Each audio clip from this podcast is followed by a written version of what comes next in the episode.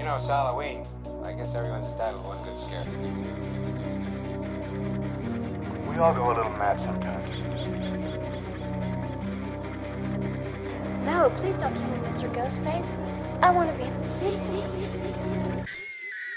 So I don't know if this is a prank, but somebody accidentally ordered 300 copies of Talladega Nights. I understand it's scary, but I just don't I don't think they'll sell that well.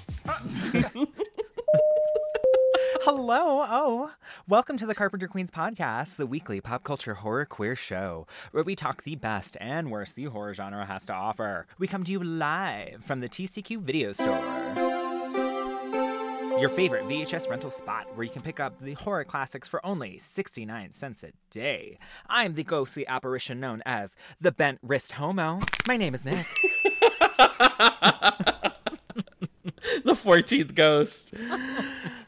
Hi, I'm your local weatherman who's too slow to read a prompter, so I just read the weather app off my phone. I'm Rainstorm Raymond. Hello, everybody. Welcome back to the store, you lovely little queerdos. We hope you have been having an excellent March thus far. It is our third week of our Scream-akes month. TCQ Video has gone to a hot house of wax and to an even hotter Texas to witness a massacre.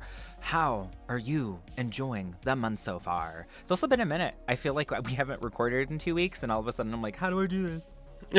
Literally, it's only been a few days. um, I have been loving this month so far. I think when we planned it, we were already excited for it because this is this is like uh, we grew up during this era, so this kind of holds like a special place to our hearts. And I know a lot of people don't like these remakes, and that's totally fair. Valid. But we definitely associate these movies like with our upbringing we watch these movies with nostalgia glasses on like these movies just hold a special place in our hearts we love these movies and oh man i am so excited to talk about today's movie I'm a little nervous to talk about today's movie. We'll we'll get to it. We'll get to it. We'll get to it. This month, however, I've had the best freaking time, to be very honest. Hot, hot.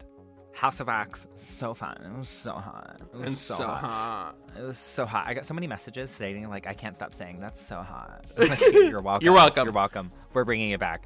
And then last week, thank you so much for coming over, Umbi. It was a freaking blast. Who knew? All of a sudden, it would turn into a drag brunch, and I'm so for it. hey you put three queers in a room it's gonna turn into either an orgy or a drag brunch we got one or the other. Check out extras on Patreon to see.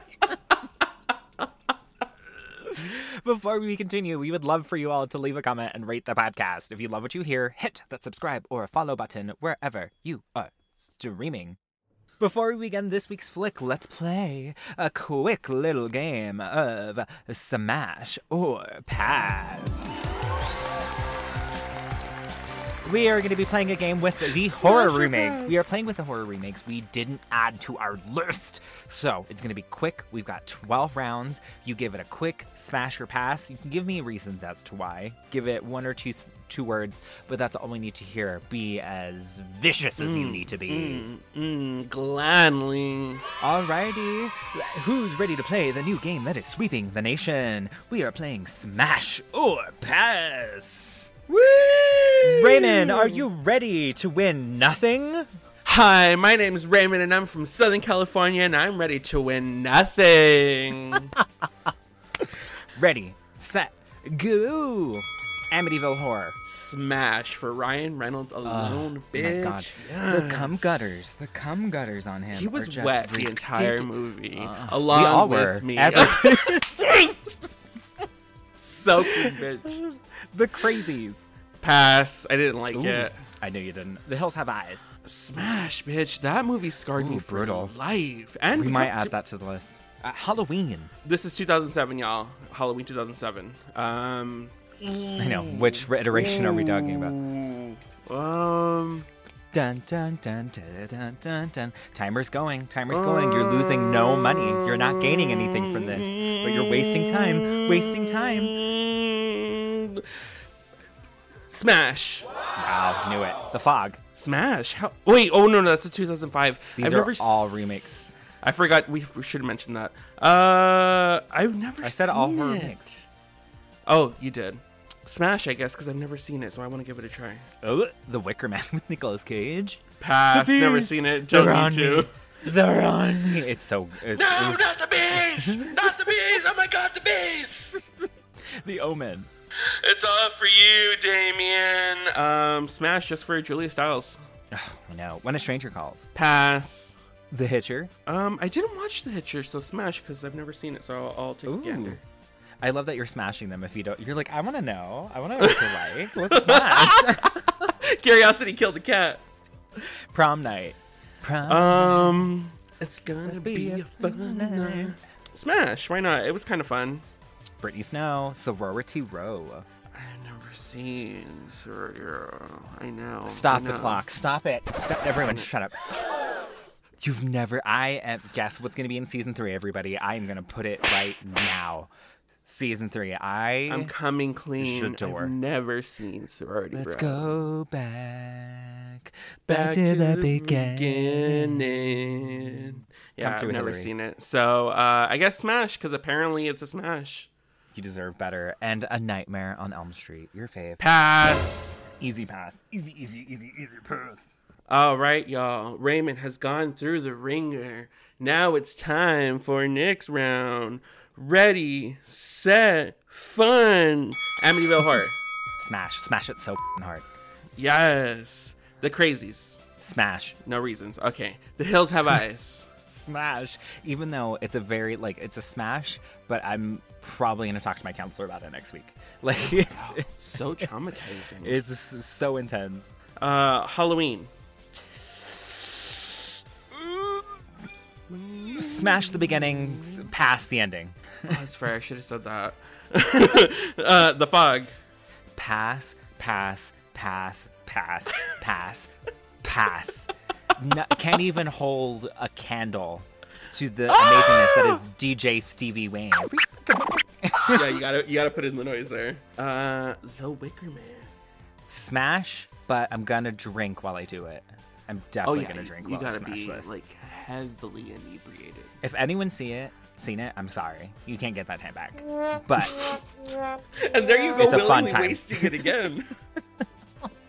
story of my life. The Omen. This one is conflicting. Smash Julia Stiles, but pass on everything else. I prefer the original far more than the than the 2006 iteration. 2006 is what a stranger calls. This was the very second horror movie I've ever seen in theaters. If anyone wants to go back and see I, my first horror movie by myself, PG-13, The Covenant, then I went to go see When a Stranger Calls. Smash for the nostalgia, pass because it's horrible. It's, It's so terrible. bad. It's It's, really a bad. horrible movie. It's a really Yeah. bad movie. If y'all are seeing it like subjectively and don't have any nostalgia attachment to it, it's terrible. I don't like It's it. It's so I have, bad. I would I have no recommend it. nostalgia attachment to it. Moving on to the Hitcher. Third horror movie I ever saw in theaters because this- they these all came out boom, boom, boom, boom, boom right after Yeah, each other. did. Smash. I had a good time from what I remember, but I'm pretty sure it's not a good movie. I haven't seen it I'm- since it came mo- out in theater. Most of them aren't. Moving on to prom night. Pass. I love Brittany Snow. Pass, but you can't. Jamie Lee Curtis does two dance moves, two dance sequences in the original prom night. That's obviously gonna win for me. And Brittany Snow had no dance sequences. the shade. Okay, so I already know what your answer is, but sorority row, and I want reasons. Smash the whole cast. They can smash. I will lay there and smash every single one of those characters. They are fantastic. The writing is hilarious. To me, it feels like Mean Girls with an edge. Mean Girls with the murder plot. It's really fun. It's also got one of my favorite, um, Carrie Fisher. Hello. Carrie Fisher's in it. Is she like the den mother? she is the den mother. She's so it. Good. it. Okay, you She's sold so me on it. Carrie Fisher, I'm in. and last and Pass. certainly least, Pass. A I'm not even gonna finish it. it reminded me of that show on MTV Next where they would like barely even set foot off the bus. Next from like seven yards away. And then my favorite would be at the end if you like you're the last contestant. You're like, you know what? I'm gonna take the money for all of my sisters back on the bus. I got thirty three dollars for us. Just about to say it'd be like forty five bucks. Woo! Who knew that that round could be so much fun? That was actually really fun. Okay. Queerdos, it is time to head into a glass house filled with grim, grinning ghosts. Listeners, we are heading into a William Castle remake just brimming with beautifully macabre imagery. This week, we talk all about the remake from 2001 13 Ghosts. And now, our feature presentation.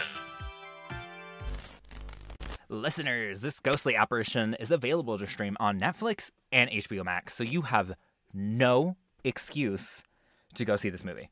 Really, Go. though, I mean, we're huge nerds, so we have both streaming apps plus special edition collector's copies. I'm, Um, surpri- I'm honestly surprised you didn't bring it on right now to show. I did. it's so beautiful. Look It at it. beautiful. Look at it. It's Look at the it. jackal, right, on the front, right? jackal. Is it jackal? Jackal. Say jackal. Is it a It's a jackal? It's a jackal. Look at you. It's so pretty. I just got it from Shout Factory, y'all. Shout Factory. I didn't realize how many Shout Factory movies I had until I added these to collection. I noticed all the small little Shout Factory logos on the side. I'm like, oh, I have quite a few from them. I need Shout points. Factory, please need- sponsor us. I will Right. gladly take a sponsorship from Shout Factory. Give me, I love give me everything your you do. fucking money, bitch. But that's anyways, we're gonna get a sponsorship. That's to give me your fucking. but anyways, uh, Shout Factory, y'all, they have uh, great movies, including a lot of these remakes that we're going through. Shout Factory has a lot of them. Like I'm probably gonna bust out two more this month. So let's put on our spectral glasses and toke up to see how we both came across this movie. When we head on over to 420, what you smoking? what did you smoke with this week's watch? Um, so with this week's very special screening, uh, I finished off the last of one of the sativas that we have on hand, which is our Melon Mints. Um, That's what she smoked last week, right? With Umbi? You guys made it. No. You guys. we had Maui Wowie, and um, we had Mellow Melon, is what it was. Mellow melon. Uh, Yeah. Duh. How dare. How dare you? How so different. Two How totally different strains. Uh, this one's good. It's really like fruity and like I don't know. It keeps me upbeat and perky, especially with that like strong ass coffee She's I had this morning. And now she's high as. She's perker. What? What is she? Uh, melon mints. Melon. what did you have, you dumb bitch? Oh wait a minute, bitches. Uh, this dumb bitch had a new cartridge. It is the Become cartridge. Oh, I can't show you. this is the Become cartridges, and I really enjoy them. One of my friends picked them up for me from one of our local shops down here in uh, Colorado, and uh, I, am already getting spacey. There's some CBD in there, which is really great for my anxiety because I just recently, hello everybody, I'm coming to you live from my new place. This is my new apartment. Oh my goodness, I'm recording in my closet, but I'm trying to soundproof, so if I sound weird, there's gonna be an adjustment period. What's the uh the area code there? Is that two one two you? What's your address? Is it two one two three Pussy Way? Uh, this week I smoked the cartridges and they are really wonderful. I really enjoy them. Um, like I said, they're making me super spacey, and I Spacey had Casey. spacey Casey. I also had a few edibles. I'm trying to whip out my Oh, damn. so I can thoroughly enjoy. I I need to know how did this movie come into your lap? Because I have a weird memory about this movie. It's a great question. Right? I just remember, like, the, as far as I'm aware from that first beginning movie, but memory, this movie just existed in my life. Like, it's just always existed. Isn't that weird? Uh, 2001. I was in middle school. What? What is this rated? PG 13 or R? What's this R. R? Um, I don't know. I want to say I don't recall seeing this in theaters, so I probably didn't get to watch it until like I got to rent it from like Blockbuster or Hollywood Video at the time, or even the warehouse. Yeah, so I want to say I was like one of those like I didn't get to watch it till it was on on VHS and I watched it at home. And like you said, I just kind of remember this always being in my life. Like I just it I don't know, it's there. Do you want to know why it's always there? So the memory I'm thinking of is this movie was always on the Sci-Fi Channel. This movie is consistently playing. Go ahead, you can pause this right now and go put on Sci-Fi. I guarantee you, it's probably on reruns right now.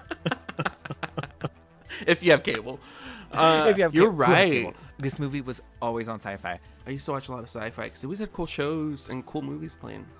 Scare Tactics. Hello, like And uh, what was that makeup show? was that on Sci-Fi? Face Off wasn't on Sci-Fi. That was sci-fi. Face Off. Yeah, that was sci-fi.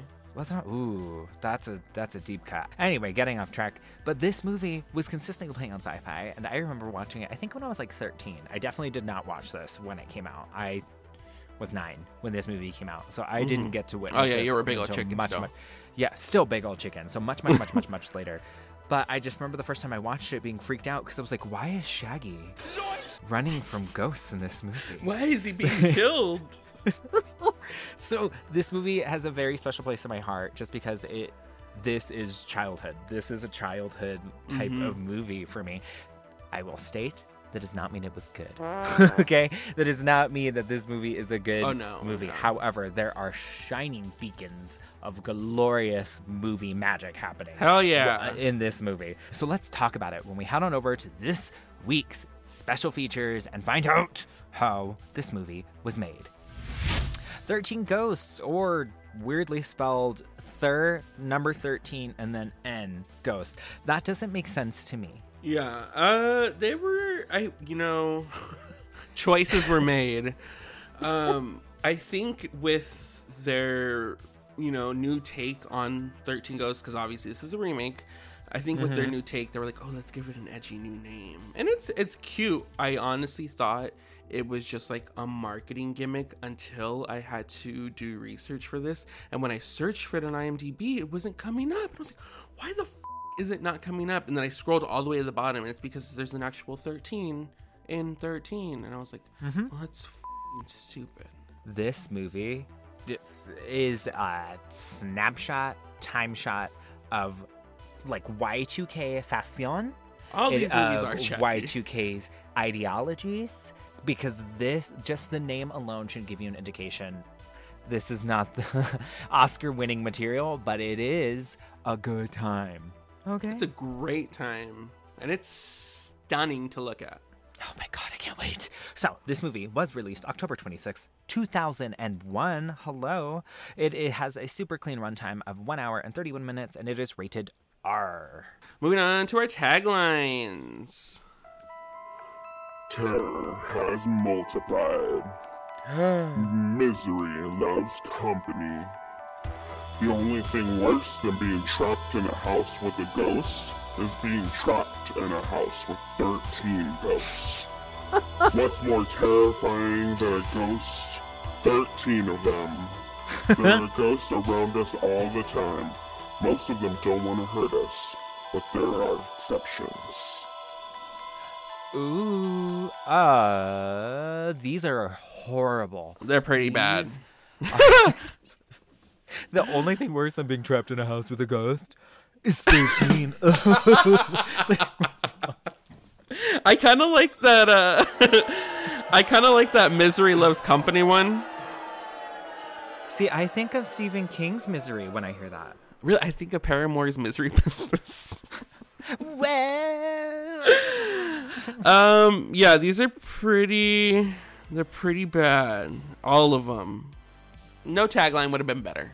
The biggest thing that I'll say is whatever the tagline was attached to this poster. Can we talk about this gorgeous, Yes.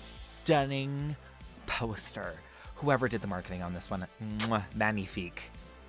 I love it. It's it's modern, um, but almost classic in a way, and it's just like a a great Classic monta- Y2K, sure. it's just a great montage of a of all essentially film cells that Mm-hmm. they've you know kind of color corrected to make a Toto Monet of a face screaming. It's great. Is it supposed to be Shannon Elizabeth? Oh, I don't know, possibly because I can't wait. I love Shannon Elizabeth. I love saying her name, Shannon Elizabeth.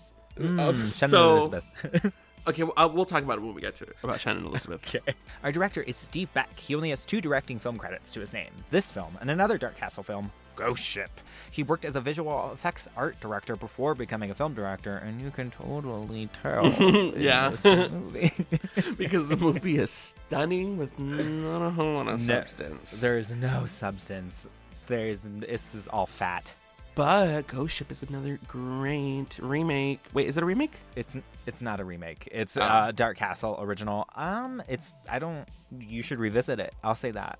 I meant great as in it's stunning. Yes. Yes. yes, Um, yes, yes, yes, yes. but also Steve Beck is a daddy. I was watching the BTS this morning, and goddamn, he is. Uh, he almost looks like the dad from uh, Inside Out because he's got the daddy stash and he's got these beautiful green eyes. Yeah, it's pretty hot. I don't know You why. All of a sudden, when she said that, I was like, Ugh, immediately, like, I'm in. Moving on to our script. Screenplay credits go to Neal Marshall Stevens and Richard D'Ovidio, with the original story going to Robb White, who wrote the original screenplay, as well as our fave, House on Haunted Hill. which I love both. I love both. I love the original House on Haunted Hill with Vincent Price. It's it's still one of my favorites to put on. Moving on to our cast, we have Monk, I mean Tony Shalhoub, Oh as. Arthur Kriticos. That's all I can think of when I see Tony Shalhoub is Monk, bitch. That Babe. show ran for like 15 seasons. It was an Emmy-winning cash grab. It did not win Emmys. Yes, it did. He won multiple Emmys for it. Don't you dare, because I remember Monk being on all the time. So, uh, same thing. Every time I see him, even when I see him in Kid Spy Kids as Floops Flooglies, like as Oh, evil assistant, yeah. I still think of Monk. He will forever and always be Monk. Okay, we have Embeth Davidtz as Kalina Oretzia. Come through, Miss Honey. I'm gagged. I didn't even realize that that I've. You know how many times I've seen this movie? I did not fucking recognize her as Miss Honey because those, in my mind, are two Completely completely, separate. separate entities. Those are two different universes. They don't even cross, bitch. At any point, do those parallels cross? it took me I, I couldn't handle it after the 45 minute mark because when she came up i was like who who is she i Uh-huh. know so, who would play her you know like who would play her in a movie this is that the minute i looked her up i it was like it's what i would imagine people feel like enlightenment is like all of a sudden We'll never know the feeling. i love her she's so underutilized in this one i wanted more of her in this one eh. i like her even though she makes Eh. the worst decisions for not even that good of dick Oh, oh, I I bet she didn't even get the dick. Uh, moving on to horror legend Matthew Lillard as Dennis Rafkin, and he does his total Matthew Lillard thing where he spits and slobs blah, blah, blah, everywhere. Do you know how many times I had to write that in my notes? I wrote that so many times in my freaking notes. I'm like, oh, he goes in again. Again. Again. I think that's just what he thinks like really good acting is, is spitting everywhere. Hey, look at Viola Davis. Every time Viola Davis gets hardcore acting, snot. Just like snot. Nah. I don't know. Maybe it's the, the like the acting school of like bodily fluids. Maybe. I mean, she makes me feel better about ugly crying because I am an ugly crier. I You am not ugly crier. pretty I'm when I ugly cry. Pretty when I cry.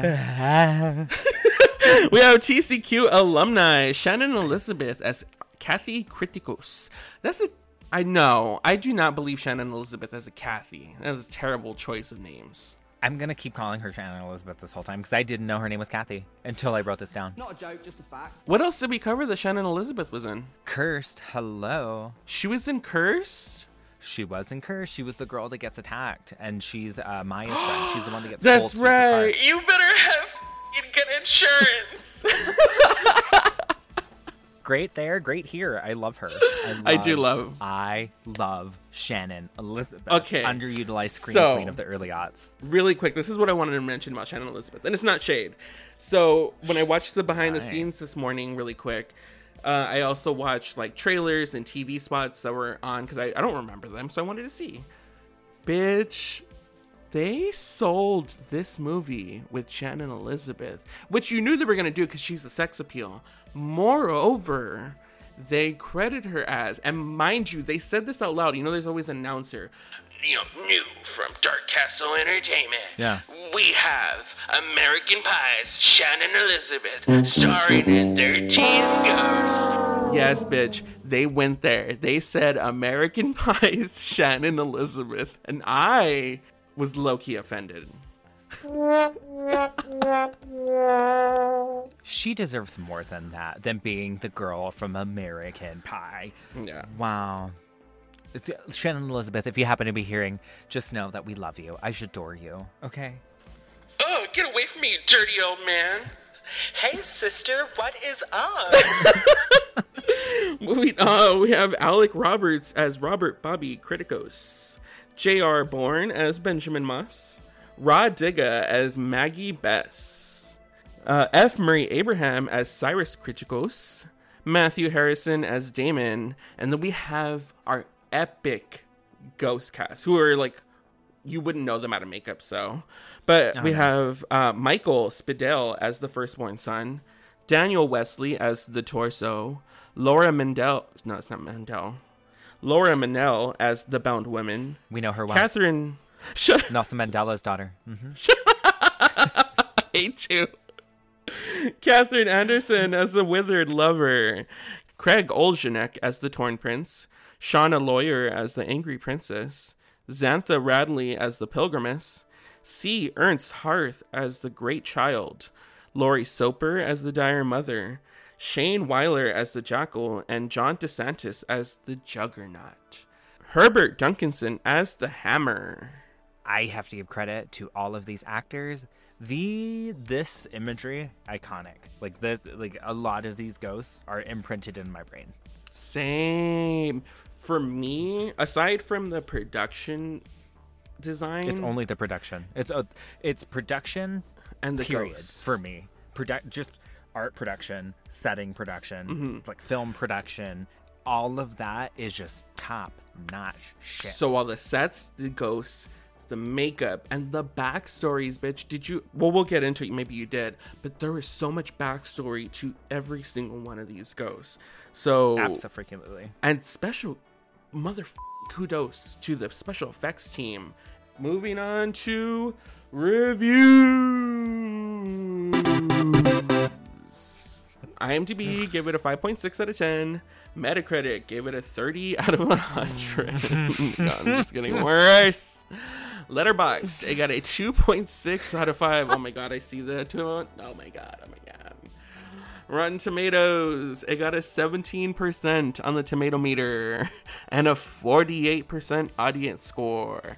Audiences loved it.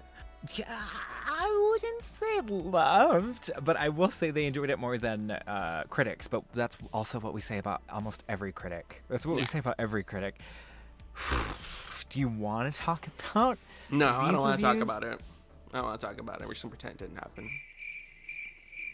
It makes sense to me. Is all I'm gonna say. Yeah, I you know, look, this is a Dark Castle remake, loosely based off of Thirteen Ghosts from what 1960, I think it was. Spot on, Jackie. Look at you knowing your horror history. Mm, thank you.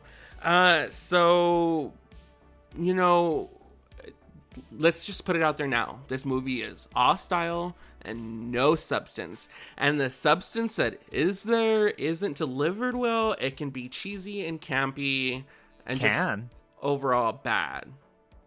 but what this and I'm, I, look, we're covering this movie because we love this movie. We may sit here and shit on everything else, but the things that we love about it, we love and are fantastic. But the reason why we picked this movie is that this, to me, this and House on Haunted Hill, which came out a year before, are the start of the what we like to call on the show the remake renaissance.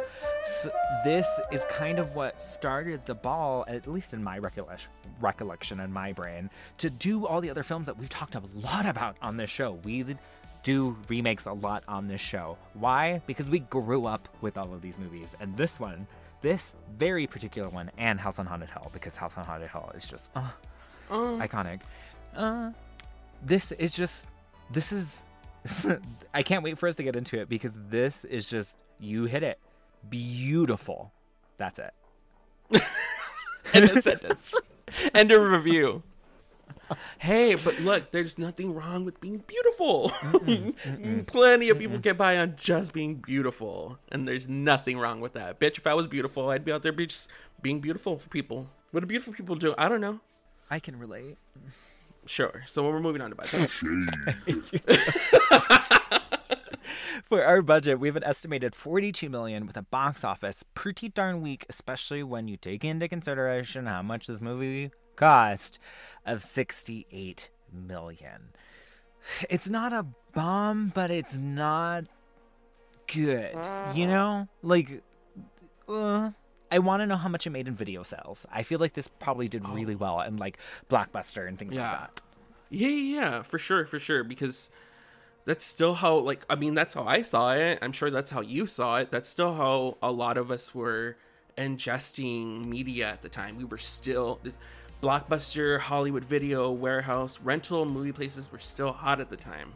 Um, this is when we're still like slowly making the transition from VHS to DVD.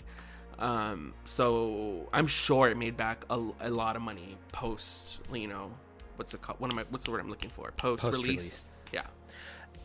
I feel like not only that, but also I really want to know what the syndication numbers are. I really want to know how much money you're making based off of how many times it's being shown on TNT.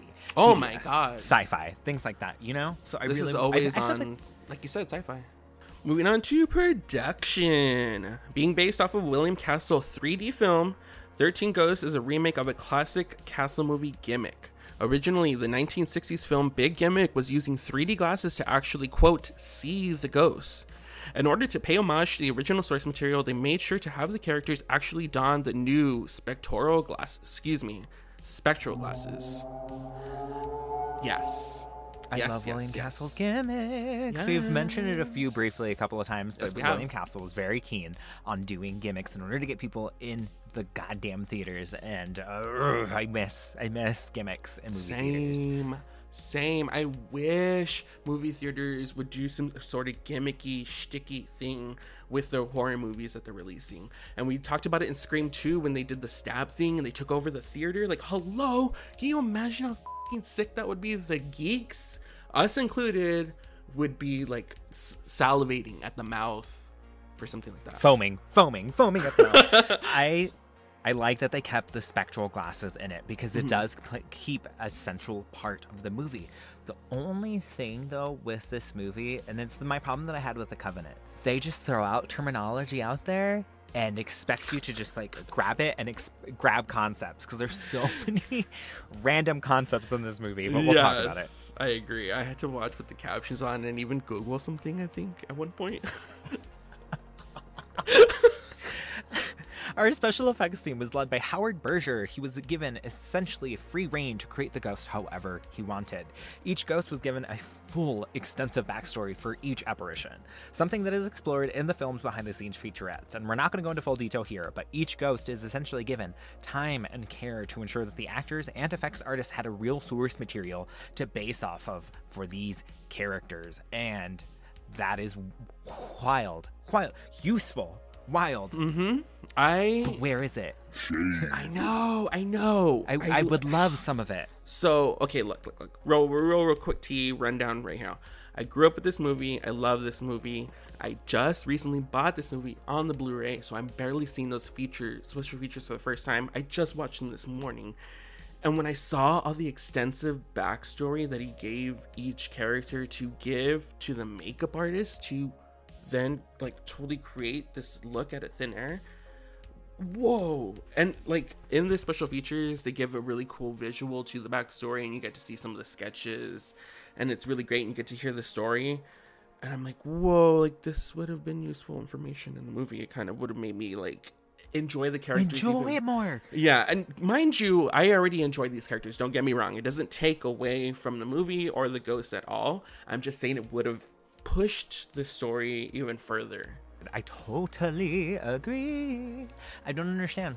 I don't understand why it's not there. But however, it is useful for these characters because even just I think that's why these characters are so distinguished because there is just a depth. You can see how they died, the type of menacing like features to them all. It's really, really wicked. Really, really mm-hmm. wicked. And some of the application process would take quite a while. Chair time would range from either an hour to the longest time of being about five hours, and that would be going to our angry princess. And that's mainly because she had scars and modifications all over her body. Damn. That's a lot. It's a lot. I, I couldn't do it. I couldn't do it. I couldn't do it. I couldn't sit there for five hours. And then, like, probably two hours to take it all off at the end of the night. Oh my god. And then uh, some of the makeup artists, they were there for like 17, 18 hours because they would get there like at 4.30 or 3 a.m. to start To makeup on up? one person. And then they wouldn't get to leave until the last person had taken off all the prosthetics and makeup. It's insane. You know how it is. Whenever you're part of production, it's you're first there, for last to leave. Like, that's Mhm. just always how it always works out. And it's part of the business. It is, but I, the biz is like 12 hour days. I ain't signed up for no fucking 18 hour day. on top of all the other prep work that you do, not including all the prep work you do before even getting to set. As a production designer, I'm sure that you were having to gather all your materials. Oh, yeah. Prepping, scheduling, trying to figure out everything. For makeup artists, you're prepping all your makeup, making sure that everything is ready. There's so much work that goes into film and it is always just like grazed over and this is why I love talking about it because it deserves to be praised. Absolutely, because there was so much work that went into this movie. Hmm. Speaking of production, For the film's main centerpiece, the house itself was given so much consideration. The production team did not want a traditional looking haunted house. The entire set of the house was an actual set built for the film. Having to shoot was incredibly difficult, making sure that there was no reflection and that you couldn't see the cast. If you were not required to be on film, you were required to wear all dark clothing in order to not be picked up on screen. Which is kind I thought it was a universal rule because I always wore dark. I mean, I wear black clothing 24 7, but I always wear dark clothing to set. I, I thought that that was always a rule too, but I, I can't um, like y'all. When I say that this is an actual set that moved, that had Oh full God. glass panels and layers, it is for re- for real.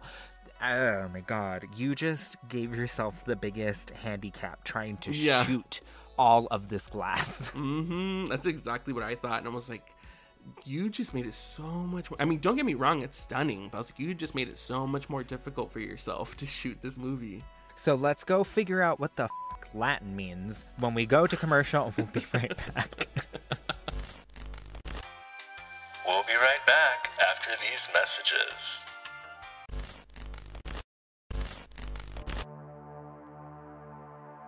Our movie opens in a car graveyard littered with crime scene caution tape. We pan over to the front gates as a huge big rig drives through the gates with a caravan of cars behind it. The army of cars pulls in and groups of crew members hop out and immediately start setting up megaphones, monitors, speakers, wires, other tech stuff. A Rolls Royce pulls in slowly with Cyrus Kriticos and his helper, Dennis. Dennis is plagued with migraines and begs with Cyrus to ditch the plan. His pleas are met with a No thanks. Cyrus orders Dennis to show him where he is. Dennis touches the ground with his bare hand, and a dozen murders flash before his eyes. He points to where the energy is coming from. As the crew sets up the containment cube, they find intruders, Kalina and her partner Damon. They're trying to stop Cyrus from capturing another ghost. They're hauled off, and Cyrus orders his crew to set the traps, which causes Damon to pause because We've never needed traps before. just then, the huge big rig that rammed the gates open starts up and slowly makes its way through the junkyard, spraying everything with blood. Cyrus then gives the orders to power up the cube and start the spell. A demonic chant in Latin is blared over the loudspeakers when an unseen force begins to kill the crew members one by one. The killer ghost chases a crew member into the containment cube, killing the member and ultimately trapping itself. As Dennis secures the cube, he discovers that in addition to the many crew members, Damon and Cyrus have also been killed by the spirit. Wowza. What an opening. This is an opening. This is a great opening. How do you feel about this opener meeting? I'm not going to be able to call him Dennis. I'm sorry, everybody. I am sorry. I am a horrible host. How do you also feel about Matthew Lillard's character, and this? The best way I can describe it is like a metal rock early 2000s music video. Oh. This movie feels like a music video. It's because of the cuts. It's because of the cuts, Jackie. There's a lot of cuts. Yeah, there's a lot of editing, like like music video style editing. I enjoy this opening. I think it's a, I think it's a great opening. It shows you the kind of gore, the blood, It kind of it, it gives you a little inkling of story, but not enough. And then Math, it's just Matthew Lillard is just being Matthew Lillard. Like it, there's, uh, I'm sorry, the only other acting he does is like being Shaggy. This is Matthew Lillard just being himself. All tea, all shade. So we start with the negative. Hopefully, we go into a compliment. We get a reveal of our first ghost, and he's dope, and he's scary, and he kills a lot of people. That's the other compliment. And that's the Juggernaut, right? Mhm, that's the Juggernaut. the Juggernaut. So, besides the fact that I feel like this movie is cut like a music video, my first impression of Matthew Lillard's character isn't necessarily scream extreme of like, come on, baby, it's a scream. Like, we're not there yet. yeah. We're not there yet, but it's bubbling underneath the surface. I like the the idea of him being a psychic. I don't know why. I, ju- I just do. I'm just like, yeah, I would totally believe Matthew Lillard as his, like it like a crazy psychic. As a medium. the only thing that I kind of like don't like about this movie, not this movie. The only thing that I don't like about this opening is that you don't know what the f- is happening here. It's just like over ridiculousness and like phrases and things and people and stuff. Stuff happens. Yeah, you're right. I get. I you know, you know what it is. I keep. I I know this movie like the back of my hand. So when I watch Mm-hmm. this movie, it's just like, it's like revisiting something. So I I know all the context and the material, but I I, I can see your point as if I were watching this for the first time. They're just throwing phrases out there, and then there's these people, and then there's blood. What's this cube? Why does it light up? like, Why does the truck have blood? Where did the blood come from? Is And that pig blood or biggest- human blood? I need to know. The biggest things that like come out to me in this part is when Kalina comes out with her guy who's only there for Damon for like a couple seconds, and I Mm-hmm. guess hello, spoiler alert. There's two things that happen in the beginning of this movie that just don't make sense. Okay, Mhm. Damon, Kalina was with Damon, right? Or was that just her her partner? No, Kalina was with Damon. But she was also f***ing Cyrus on the side. Um, no. Okay, spoiler alert. She was conspiring with Cyrus the entire time, and the plan was to f- Damon and steal the tapes. Okay, that needed to be better explained. And then we also get like his death. That's not death because all you see is just like he's beheaded. Uh, I think he got his throat slit or some. Sh- yeah, he got his throat It- slit. But it's not. Sh- He's kind of like laying on the debris, dead next to Damon. You're you're putting way too much thought into it. I understand that you don't you don't I'm not- enjoy this movie or the opening all that much, but I think you're putting too much thought into it. See, the sad part is I'm not. I'm not putting too much thought into this. I'm high. So the, the only thing that I'm doing in this movie right now is trying to follow along because uh, Damon also throws out the phrase, and it made me uncomfortable because, of course, this comes from a white person. He's talking. They don't explain what they're gathering, and Damon just goes out and says, "This is." You know what this is. It's outright slavery. And I'm like, "What the? F- what is happening?" And then Kalina goes on to throw, Not without the right spells or the 13th ghost. and you're just like, huh? like we named, they said it, they said it already. Like, I'm not even trying. I'm not even trying. I'm just trying to follow along. So do you see where? Because I haven't seen this movie in. I want to say maybe 10 years. I haven't seen oh, this movie in a long time since I had because I haven't had cable, so I haven't been able to watch it on sci-fi. so like Stupid. so I haven't been able to watch it. So like I this was all, like it's all coming back to Oh me my god, it now. always goes back to Meatloaf. This is Celine Dion. Oh, whatever. Sounded like Meatloaf. Should be a sh-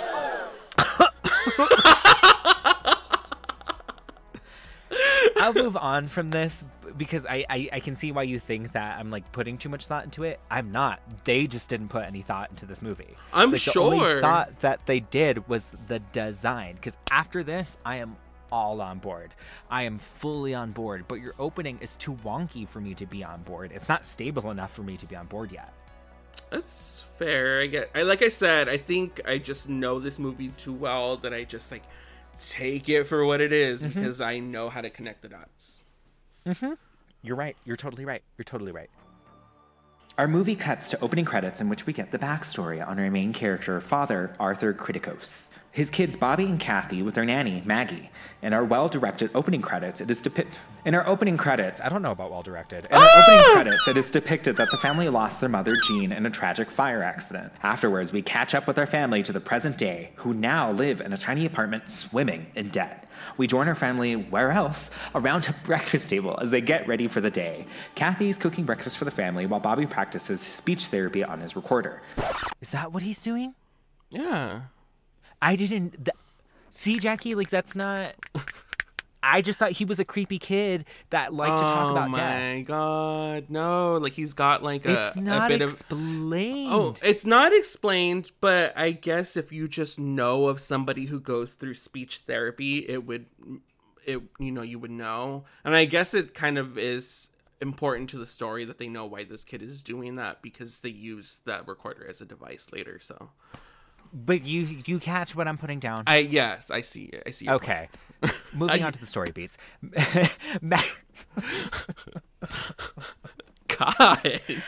She's feel like angry already. I've gotten this comment before that someone's like, the whole time the movie you were just reading in and breaking it down and not happy, but at the end you're like, oh yeah, totally watch this movie. See, you dumb bitch, you do it too, and you get mad at me for reading a movie and then be like, yeah, but totally watch it. You I digress. Maggie sits around sipping coffee while Arthur struggles to get ready. The morning chaos is interrupted by Benjamin Moss, a lawyer representing the estate of Cyrus Kriticos, the uncle of Arthur. Ben plays them a video left by Cyrus explaining that he has left them everything his life's work has built up to his home. We meet our family. We meet the Kriticos family. You wrote in here that this is an excellently directed opening scene. Hold up. I said well directed. I didn't say excellent. I feel like that's giving it too much credit. I said it's well directed. and I only say that because it what we get is essentially this like picture perfect Norman Rockwell family playing in the backyard and then it kind of slowly it just pans around the house and you just hear audio of like a fire and da da da da da and it gives you the backstory that the story lost the, the excuse me the family lost their mom in a tragic fire and yada yada yada. I th- i thought it was a creative way to quickly give you a rundown on what happened with this family without having to like give you this whole spiel of like 15 minutes of your movie You're right on that. You're absolutely right on that. I think it definitely excellent, it, not excellently. I don't want to say excellently. I think it definitely built the story of behind all of this family really well. I just couldn't take it seriously because the first thing I hear, especially since I have the captions on, is Shannon and Elizabeth playing with her brother saying, Oh my gosh, you're the best little brother. and I'm just like, oh, this.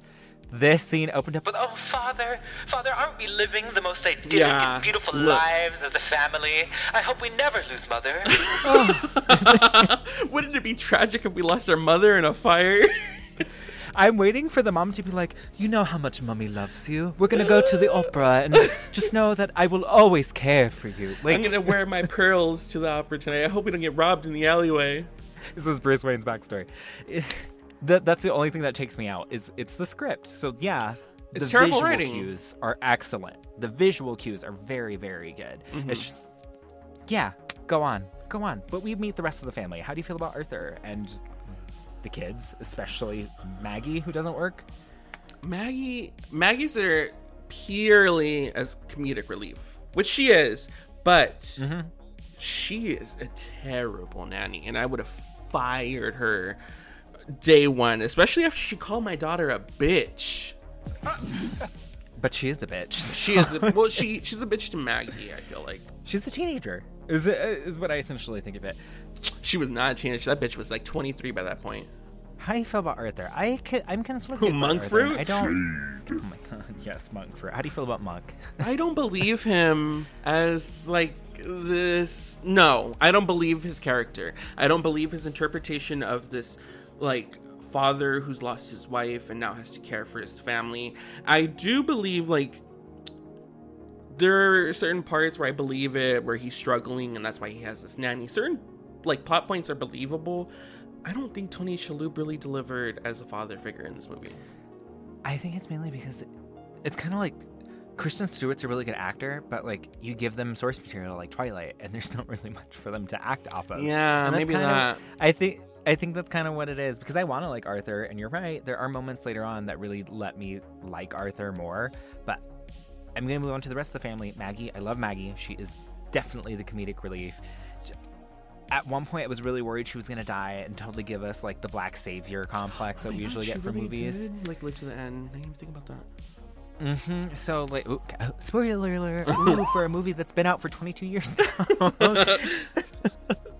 but it's the only person that I genuinely care for in this movie is Matthew Lillard because he's the only character that's given something to like give me off of. Because even Kathy is just like Unredeemable. Yeah, I, I don't care Yeah, for they- Kathy as a character. I- Kathy's here. I like Bobby because I think he's super cute. He gives us Today on Death in America, cancer rates are down, but suicide is sky high. We have a special treat for you today.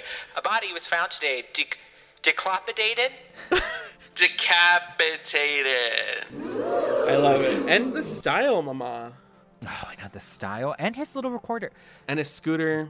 hold on throwback throwback on a throwback on a throwback that recorder that he used is what we first used to use when we would ah! record when podcasts weren't even a thing yet we were kids and we would record on that exact recorder just a white one and we would record uh kbbl I'm embarrassed. it was a fake radio show that we would do every time that we would have a sleepover I, Yeah. like i was it felt like a that's so raven of like memories just came flooding back Yeah, we did used to record on one of those. That was a throwback of a throwback of a throwback. Also, his like chunky like jewelry necklace. I had one of those. His scooter. I had one of those. It was very telling of the times. Bobby, don't call your sister a slut. I prefer the term bitch. That part actually. That part made me cackle. But we also get introduced to our lawyer, and all of a sudden, ooh, Cyrus is our very rich uncle, and he left us a fing hilarious will. I love the set that he had built for this will. It totally reminds me of like somebody hosting like a new spin-off of Unsolved Murders or something, or like a Please Believe It or Not. yeah, it's very giving that energy, and it's so dramatic. I am convinced that Cyrus is a homosexual because the drama, mama, and that house is stunning, and he decorated it all himself, hand curated. I know he hand curated. Not only that, like uh, we'll get to it, but like a homo definitely built that house. Like, are you kidding me? I want to be able to see people. I want people to be able to see me. He was a what were they called? Exhibitionist, queer. Gay. we think everybody's gay, Everybody is gay. but we meet Benjamin. He's a lawyer. That's literally a caricature we've seen so many times in all of these movies we Yeah. reviewed. What else do you need to know? And it gets our plot moving. It's a will. There's always a will. There's always a rich uncle. Not in our family. Why can't I was about to say why can't you be my Moving on. Later that night, the family and the nanny drive out to the boonies to check out their new digs. We get a quick montage of a ghost activist, Kalina, preparing for something. The family and the lawyer finally reach the home who already has someone waiting for them Dennis, disguised as a water and power employee. He says he needs to get inside and check the breaker because the house has knocked out power for all of the neighboring residents. The group finally makes their way inside and is in awe at how beautifully ornate and delicate the house is. As the family admires the many artifacts that Cyrus has collected over the years, Dennis makes his way to the basement to find what he's been looking for and leave. Arthur and Ben head to the library to sign some paperwork, and Arthur gives his family very specific instructions to sit still, which they, of course, immediately disobey. Down in the basement, Dennis has found a dungeon of containment cubes, and his headaches are unbearable. He puts on his special specs and is able to see all of the ghosts being contained in the basement. the house we have to discuss the house the beautiful house It's i couldn't stunning. live here but No. i want to go I I would maybe spend the weekend there, like maybe a night. it'd be a fun getaway yeah, Yeah. how much do you think it is on airbnb At least like nine hundred, if not thousand a night. i can see that i can totally see that sorry moving on Um, but it's stunning. It's stunning, and I think it's kind of plausible because it's in the middle of nowhere that you, I guess you wouldn't mind all the glass. Regardless, I think maybe it just comes from trauma or growing up in the hood. I I need privacy. I don't want all that glass. No. Uh, but the design of the house, I don't know how to describe it. It's like a giant glass puzzle box with Latin writing all over it, and we find out what this writing is. You Sorry, know what it reminds me of is uh, I don't know what it's called, but the cube that Hellraiser has.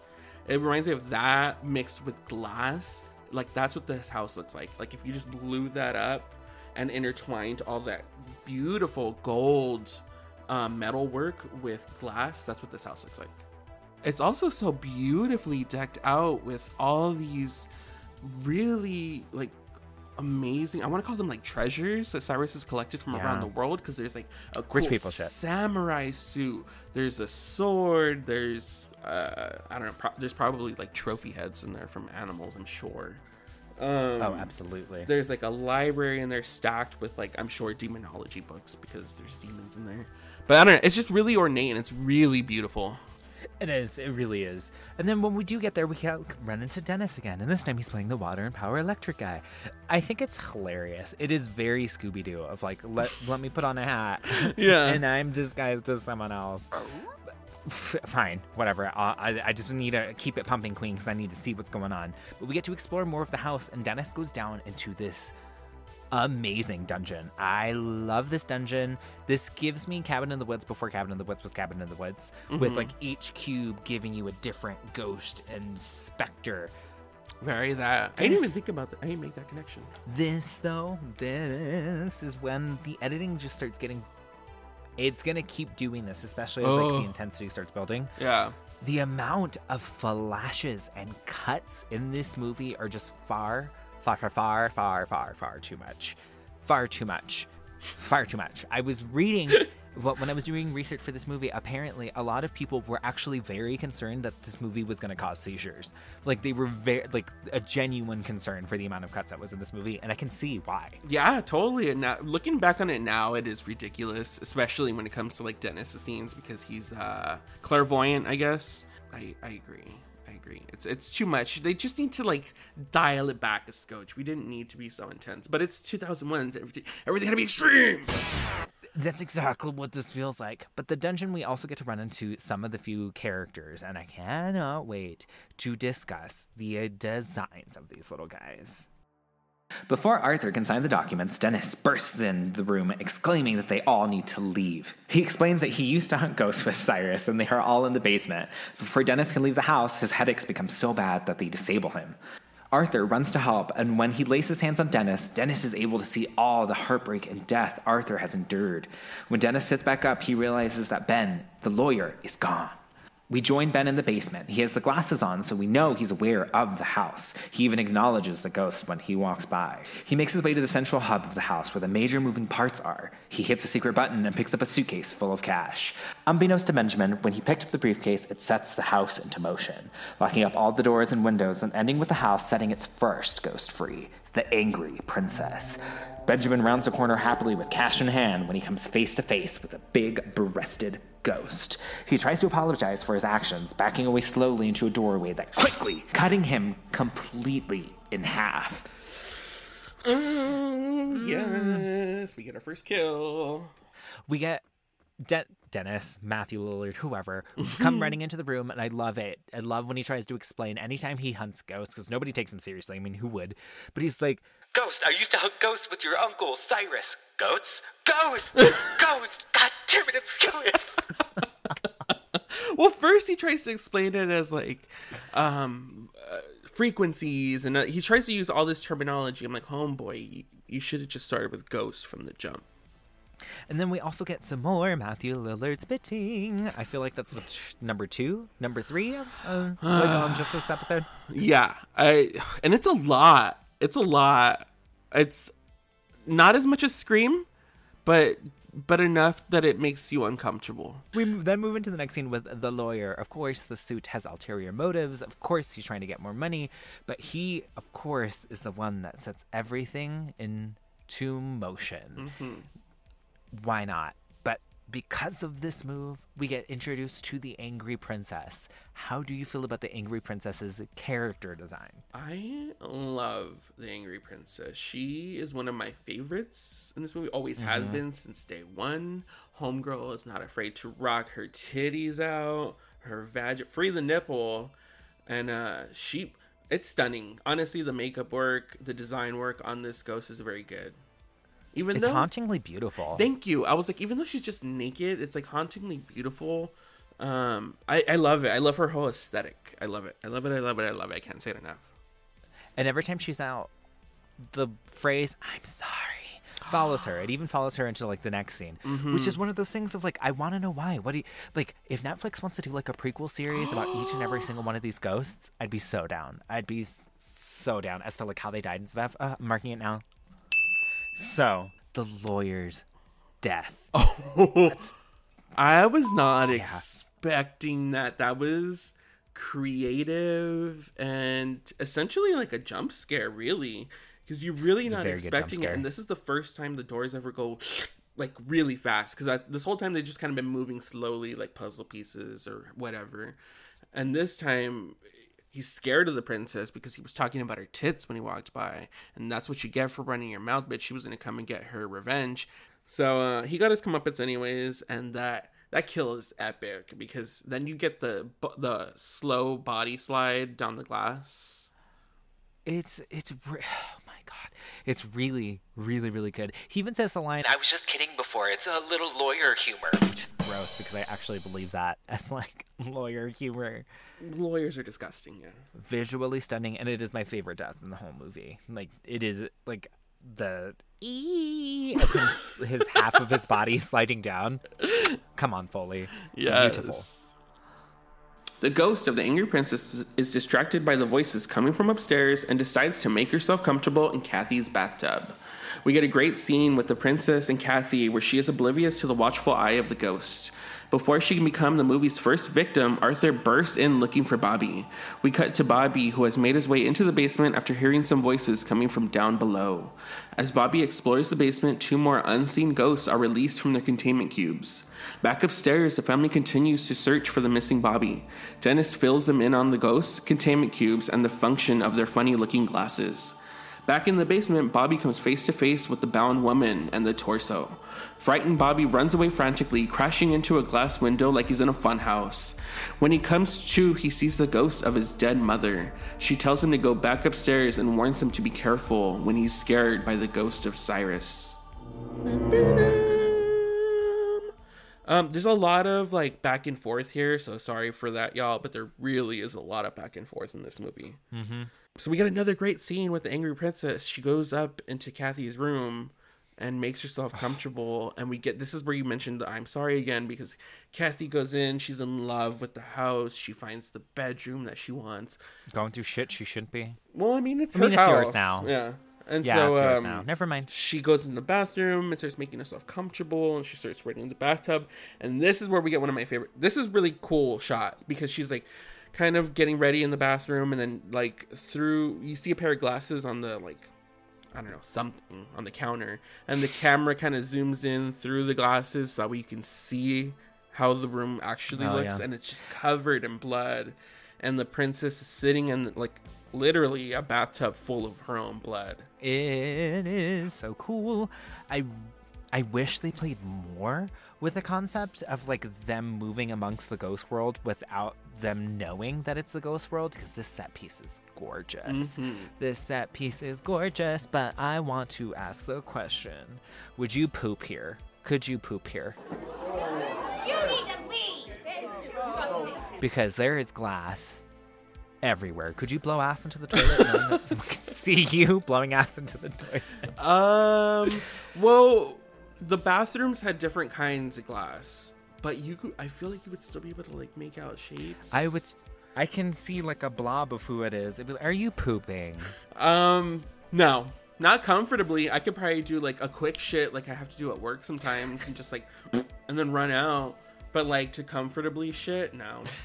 No, no. I couldn't be on my phone on for like 20 minutes trying to take a poop. I mean, Like, you shouldn't be. do that That's really unhealthy, Jackie. Yeah, I didn't.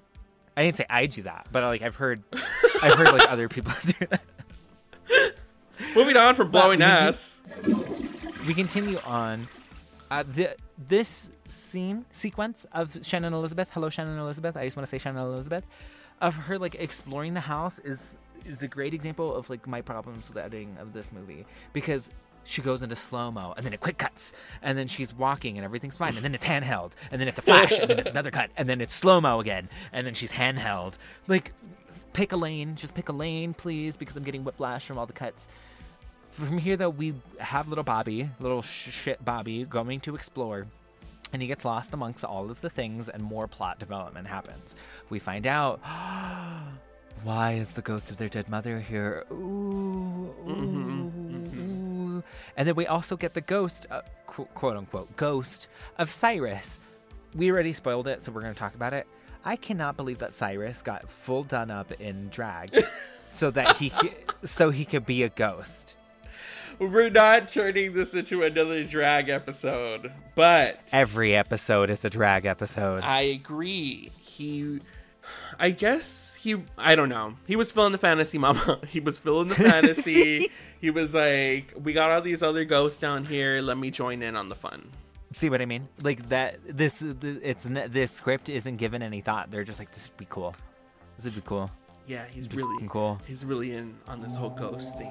We get to introduce to two more ghosts. We get introduced to the torso. We also get introduced to the bound woman.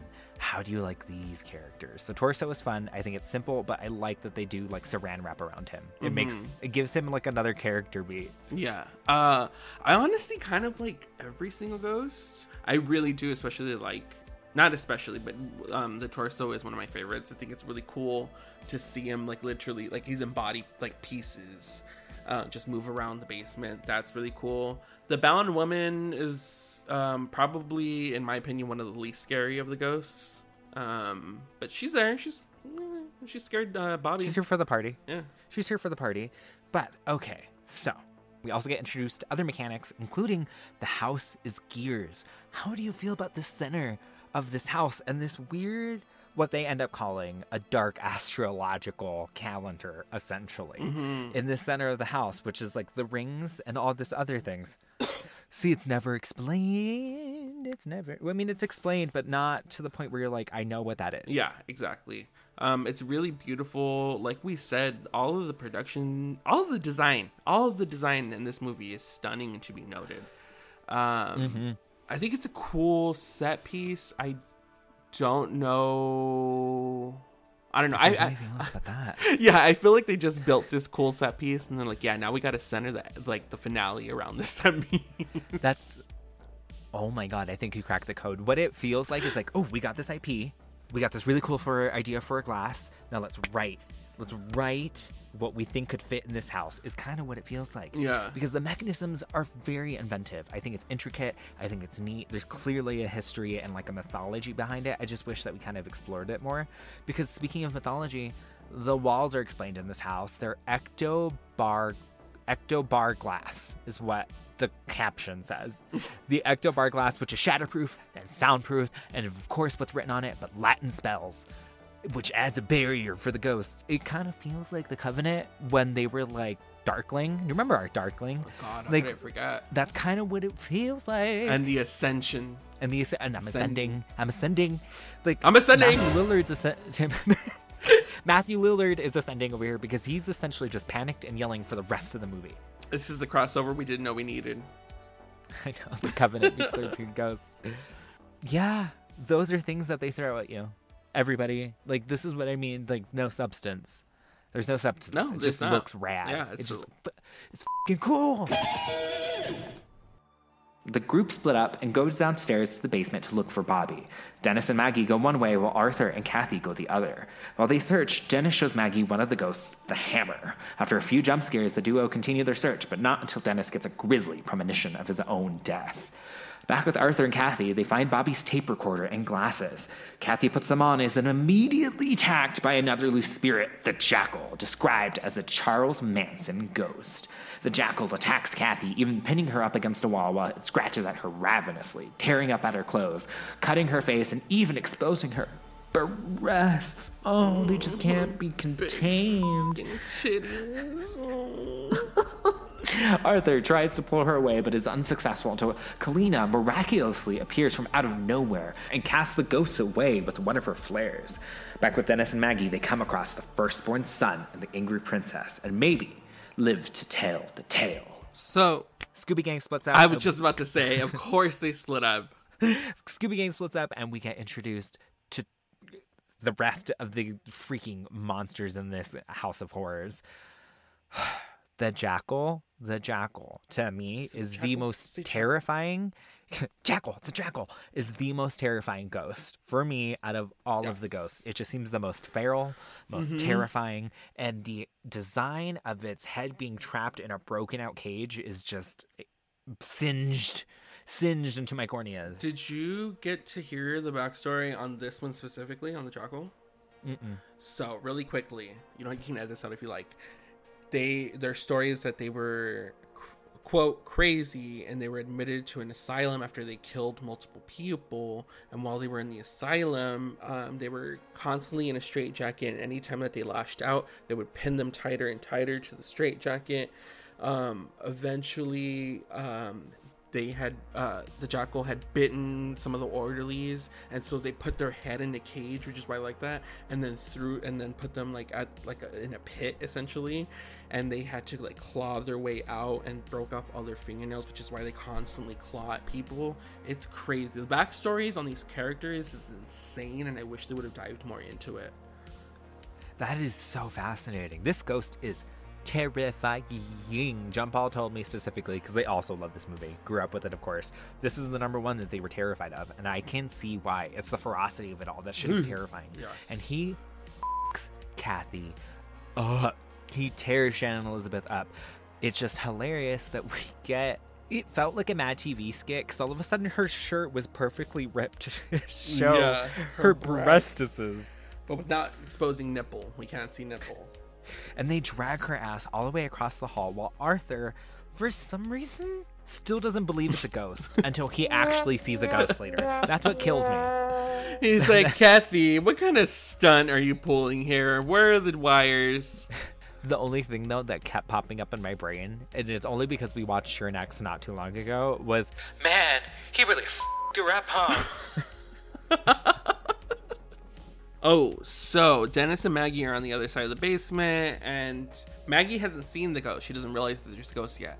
So Dennis gives her glasses, that way she can see the hammer.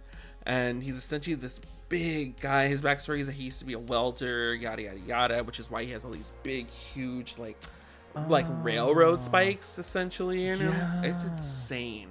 And so she's looking at, and we get like a quick cheesy like jump scare here. And as they're leaving, um, Dennis turns to like flip off the hammer for whatever reason. Like, why would you flip off a ghost? God he flips off. And F- you, Casper. yeah, so he does. He gets a premonition of his grisly demise at the hands of not only the hammer, but the Juggernaut, who is another horrifying ghost.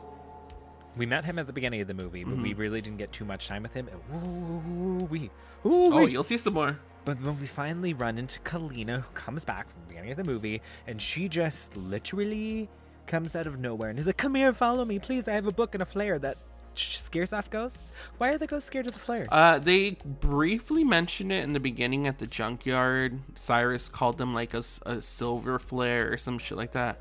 I don't know. It's some shit they made up for the Sure. movie, and sure, if it works. sure. Yeah. Okay. Yeah. No. Yeah. It's like garlic. If I believe everything else in this movie, I'll believe that. Is that true? It's very true. we meet Kalina and she does more stuff. Yeah, that's that's literally it. Like, there's nothing to talk about except that she comes in. That's it. And Kalina's here, and she explains some stuff. Pretty much. She doesn't become important until like ten minutes. until we get back to the library. It's essentially, yeah. And then we get a quick cut with Dennis and Maggie where they come across uh two more go well, two ghosts. Uh the firstborn son who we just got introduced to and then the angry princess again. The firstborn son's a little kid, right? Yeah. Yeah, with the arrow in his head. And he's also kind of the uh, racially I was insensitive. just about to say, uh, yes. Arthur and Kalina are successful in saving Kathy from the death grip of the jackal when one of the sliding glass doors shifts and closes. Arthur demands to know who she is and how she got in. She explains that she frees enslaved souls, like the ones in the basement. As for her entrance, she claims to have slid in through an opening while the house was shifting and it's gone now. She pulls the Arcanum out of her bag, a book she says many people have died searching for. It was written in the 15th century by an astronomer. In it are the instructions to build a sort of time machine that allows one to see into the future. He wrote it while he was under demonic possession. She explains that they're in a machine designed by the devil and powered by the dead. During the explanation, they somehow manage to lose Kathy and not see or hear her being taken away. Sure.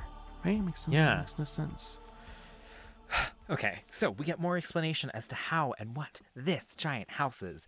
I do really enjoy the idea and concept of the house itself being a giant machine. Mm-hmm. It gives explanation to the windows, to the way it moves, why it's designed that way, and I think it's really neat. I think the Arcanum design is really cool, but the, it's just it's given to you for a split second, and then, and then, Yeah, we don't and get then they too, said yeah. enough Tomb Raider.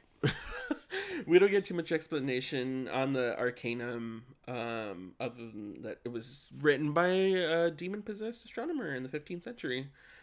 Um, we do get a little more like in depth. No, we don't. No, we don't. We don't get nothing else from the book. On the other side of the basement, Dennis and Maggie are split up when she hesitates when the walls begin to shift again. He tosses her his glasses before the door shuts, and she has to coach him on where to move to avoid being killed by another ghost, the Torn Prince. After an epic showdown between the two, one of the walls shifts, and Dennis is able to get away and rejoin Maggie. Arthur and Kalina devise a plan to get to the library that is completely protected by spells. The two groups end up bumping into each other when running away from ghosts and make their way toward the library. Right as the library is in sight, Arthur is attacked by the jackal, whom they run off with a flare, and they've chased into the library by another freed ghost, the Pilgrimess. As the group composes themselves, Kalina outs Dennis as the one who trapped the spirit of Arthur's dead wife in the house, which results in a punching. Kalina explains to Arthur that it's not a home, it's a machine. And according to the book, there should be 12 earthbound spirits inside. They represent the Black Zodiac, and they represent the ghost that Cyrus needs to catch. The firstborn son, the torso, the bound woman, the withered lover, the torn prince, the angry princess, the pilgrimess, the great child, and the dire mother, the hammer, the jackal, and the juggernaut. Kalina explains the only way to save the kids is for Arthur to become the 13th ghost. they said it. They said it. They said it. They said it. They said it. He must leap into the machine, sacrificing his life for his love. Aww. Okay. We get a giant exposition dump. We also get a really cool action sequence. So let's talk about it. We get to meet the Torn Prince when he begins to attack. Attack Dennis, and I really like the design. We say it for every single one of these ghosts, but the design of the Torn Prince is really rad. Was he? Did you read up on this one? Did mm-hmm. you like what's what's his backstory? Because to me, in my head, let me see if I'm right. Like 1950s jock boy. Did he die in a car accident or something? Yes. See, you get that just from the visual cues. So he almost got the, the time period correct as well. So he actually it was like it's supposed to be like a throwback to the 1940s. He was like a big baseball star. He had got recruited to like play in the the big baseball bat. leagues, and then um, one night while he was like drag racing, it was total James Dean by the way. One night while drag racing, he gets launched off a cliff and like scorched face, and that's how he dies. See, you get that just from the goddamn visual cues of what they're giving you. These backstories are rad. I mm-hmm. really like it. I really like the sequence. I think it's really fun when you can essentially handicap one of your characters and force another character to have to fill in for them. I think it's always a fun, like, cliche type of thing, and it's really cool because Maggie bounces off really well off of Dennis. I Yeah. like these two characters together because at one point when they are separated, Maggie gives the line of, uh, Can I rely on you not to get me killed? I guarantee nothing. Yeah, it's our two comedic reliefs together. right? And then Maggie also gives the line of, Man, if we get out of here alive, I've got to get a pay raise. If, if you get out alive. She she ain't gonna raise. She ain't do not. She doesn't even cook. So they devise a plan. They're gonna go to the library because it's completely protected by spells. And they make their way to the library. They meet up with the other group. They get chased away by the Pilgrimess, who is another Is she dope. Yeah, she's the one. In, I forget what they're called. It's essentially that like wooden plank thing that they used to put witches in. She also has a pretty cool Like back. Yeah, she also has a pretty cool backstory. Um, so there's that. But we get more exposition dumps. We find out officially that Arthur's dead wife is in the house, and we get a good punch. But it's not that good of a punch because, honey, you got to learn to stabilize yourself. If you're gonna throw a punch, stand your ground. Don't fall with the person that you punch. Do it with your chest, bitch. Seriously, but it's. I wish I knew more. Like, I'm so much more fascinated by your mythology and your visual productions than like your characters. Like, T. We're more interested in the ghosts and everything than than the characters that we're supposed to feel for. I don't know. I know. Uh, but yeah, this whole black zodiac and these twelve ghosts, like these uh, archetypes, if you will, that the, that Cyrus needed to capture in order to power this machine. That's dope. That's really detailed. I like that. and it's called the Ocularius Infernum, I think. Sure. Infernium or something. Sure, right? it sounds like we can totally do but it translates to the eye of hell. Oh right. the power. If If knowledge is power, then the Oculus is the most powerful thing on Earth. Which would make Cyrus the most powerful man. But what just takes me out? The only thing, this f- sail, the fail-safe switch, is that love is the most powerful energy, cause it's the power of love. I, man, I rolled my eyes really, really, really. Anytime there's the power of love, anytime there is the power of love, unless it's in a kid movie, I don't want it in my movie. Take it out. It's, it is, it is a scapegoat that I cannot stand. Everybody say love. If you can't love the jackal, who can? I mean, it is what it is. It's it's cheesy and it's corny and it's a cop out, but it's it's it's a total like archetype. After some pep talks, Dennis and Arthur decide to head out and look for the kids, armed with a plate glass with the containment spell on it. Maggie and Kalina head to the basement to quote buy the guys some time. The girls make their way to the hub of the machine when the ghost of Cyrus makes himself known. Maggie calls out for Kalina for help, who knocks her upside the head instead. It is revealed that Cyrus isn't really dead, and that Kalina has been working with him since the beginning, killing Damon and stealing his spells. Back with Arthur and Dennis, the last ghost has been released the Juggernaut. Dennis pushes Arthur into a corner and covers him with the glass window with the spells and sacrifices himself. He is beaten to death by both the hammer and the Juggernaut. Back at the machine, Cyrus kills off Kalina after she traps the children for Arthur to save. Cyrus turns on Latin chanting, calling for the ghosts to join forces at the machine. After a quick visit from his dead wife, Arthur finally heads to the hub where his kids sit in danger surrounded by the 12 ghosts. So Dennis and Arthur decide to head out and look for the kids, and they literally take like one of the whole plate glass windows to protect themselves with, and they just like hobble down the hallways with this glass window. Sure, It's a pretty smart plan. But how did you take the glass off? I don't know. Look, I'm See? not looking for Thank rhyme or you. reason This- here. Look, like this movie is reaching. A lot. You need to stretch before before you pull something, bitch. Uh, I just, I will say, this is the one quote unquote emotional beat that I'm supposed to be reacting to that I actually kind of was reacting to because Dennis is the only character I care for. Mm-hmm. Dennis knew his time was coming, and it's it sucks what happens to him because Jesus, they f- Dennis up. They really f***ed him up, huh? Fuck. See, thank you. Because at one point he gets beat up by both the Juggernaut, the Hammer. The Hammer goes in and definitely does what he does. And do you think they call him the Hammer just because of his hammer, or because he's got a like? Oh, between me down there for sure. Uh, see, thank you. But he gets taken up by that, and then the Juggernaut. It's kind of like you take a wooden board and push it up against a corner, and your back is just. Ooh, yeah, that's exactly what It's happens. brutal. He, his dies in a very brutal way. Well, I, I mean, I'd want to kill him too. He's someone one who like helped trap all those ghosts. I would want revenge. They don't give a. Speaking of not giving a and wanting to, Kalina ends up revealing as a double agent. She's been with Cyrus the whole time.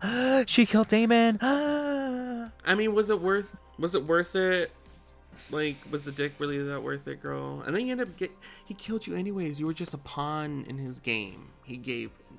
Well, she tried. At least, you know. At first, I thought he was dead, though. I will say, I'm Oh, yeah. oh, is this like uh she's trying to be with her dead lover type of thing?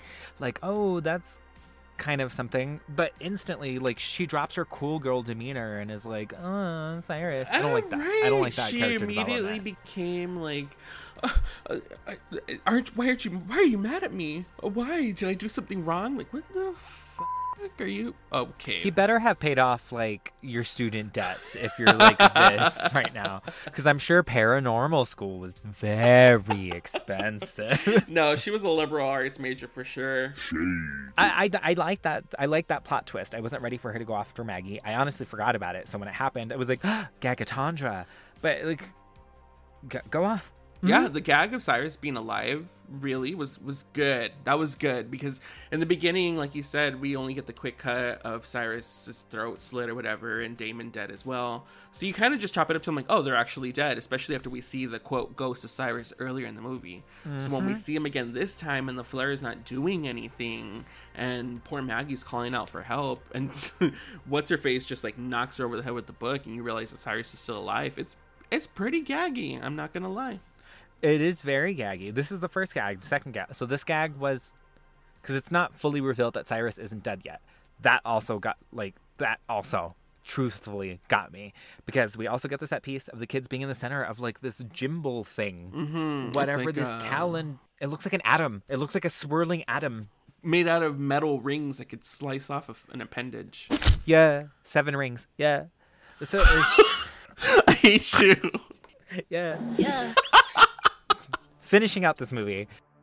Cyrus reveals himself to Arthur, and after about a minute of thinking and counting, Arthur deduces that Cyrus is not a ghost and is actually alive. He runs to attack him, but is taken down by Cyrus's cane. Cyrus reveals his plans to Arthur and his pathetic family. But before he can finish his monologue, Maggie hits the remix on the soundboard and messes with the spells that have been playing this entire time. The lack of spells causes the ghost to break free and capture Cyrus and throw him into the rings of death. Yeah.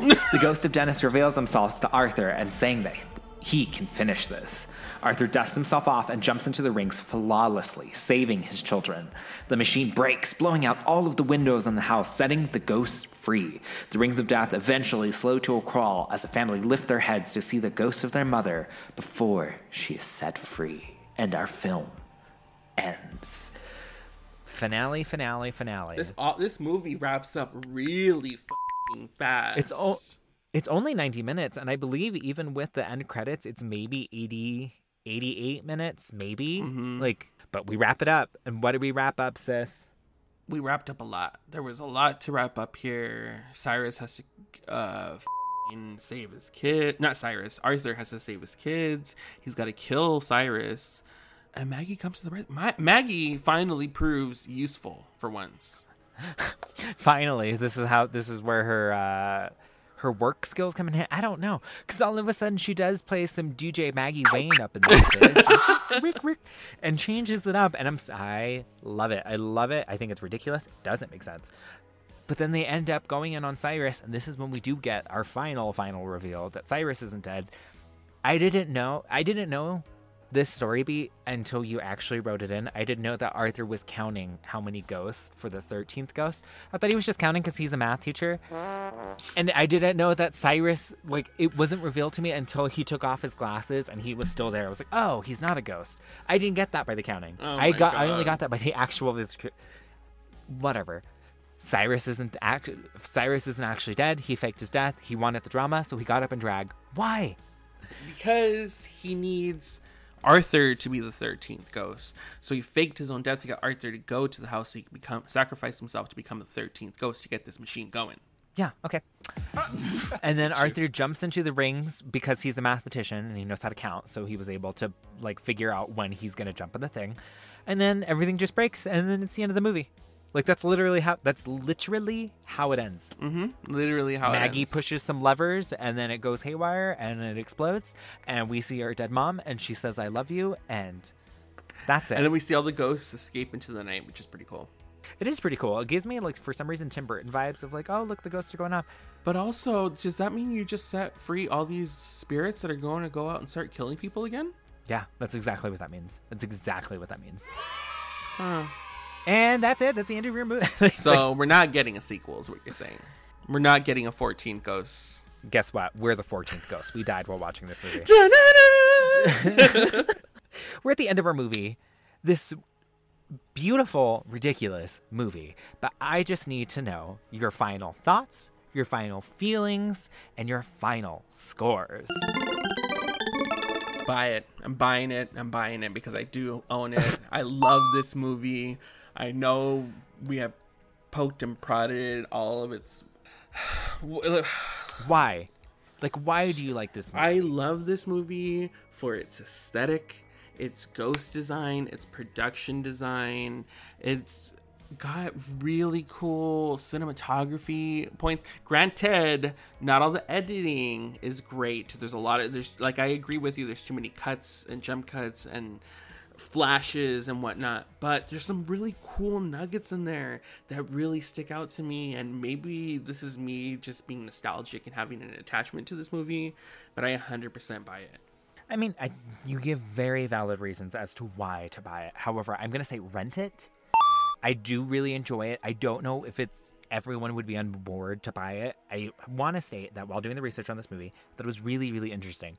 A lot of the reviews were bad, but then I went to the YouTube like trailer and behind the scenes on it. Do you know how many people were commenting like, "Oh my god, this was just the scariest thing." Thousands. I love this movie. I showed this movie to my kids, and it's just something that we watched together. And in that nostalgia piece comes into it. Visually, everything. Oh my god, the visual cues in this movie are stunning. Editing needs to be worked on. Whoever was editing did like seven lines before they started editing. they just like Jackie, it's a lot. It's a lot. The editing cues are a lot. But I say if you're in for a good mood, get really high, have some fun, watch this movie because these character designs are it hunty.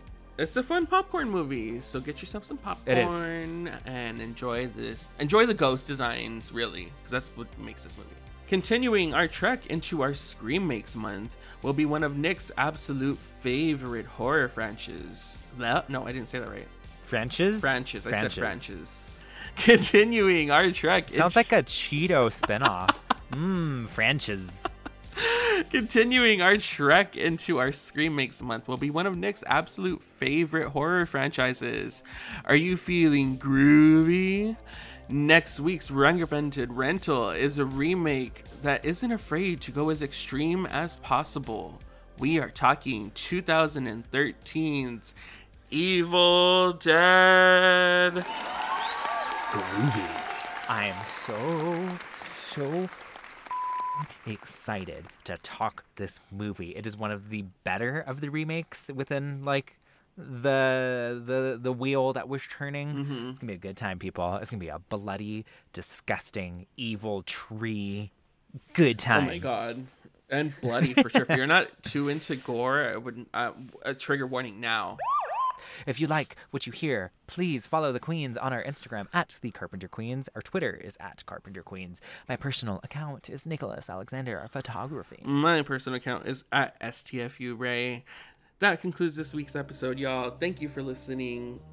Can't wait to talk to you next week when we discuss the amazing, polarizing remake that is Evil Dead. Until then, stay safe, stay queer, and we'll talk to y'all next week. Bye, bye, bye, bye, bye, bye, bye, bye.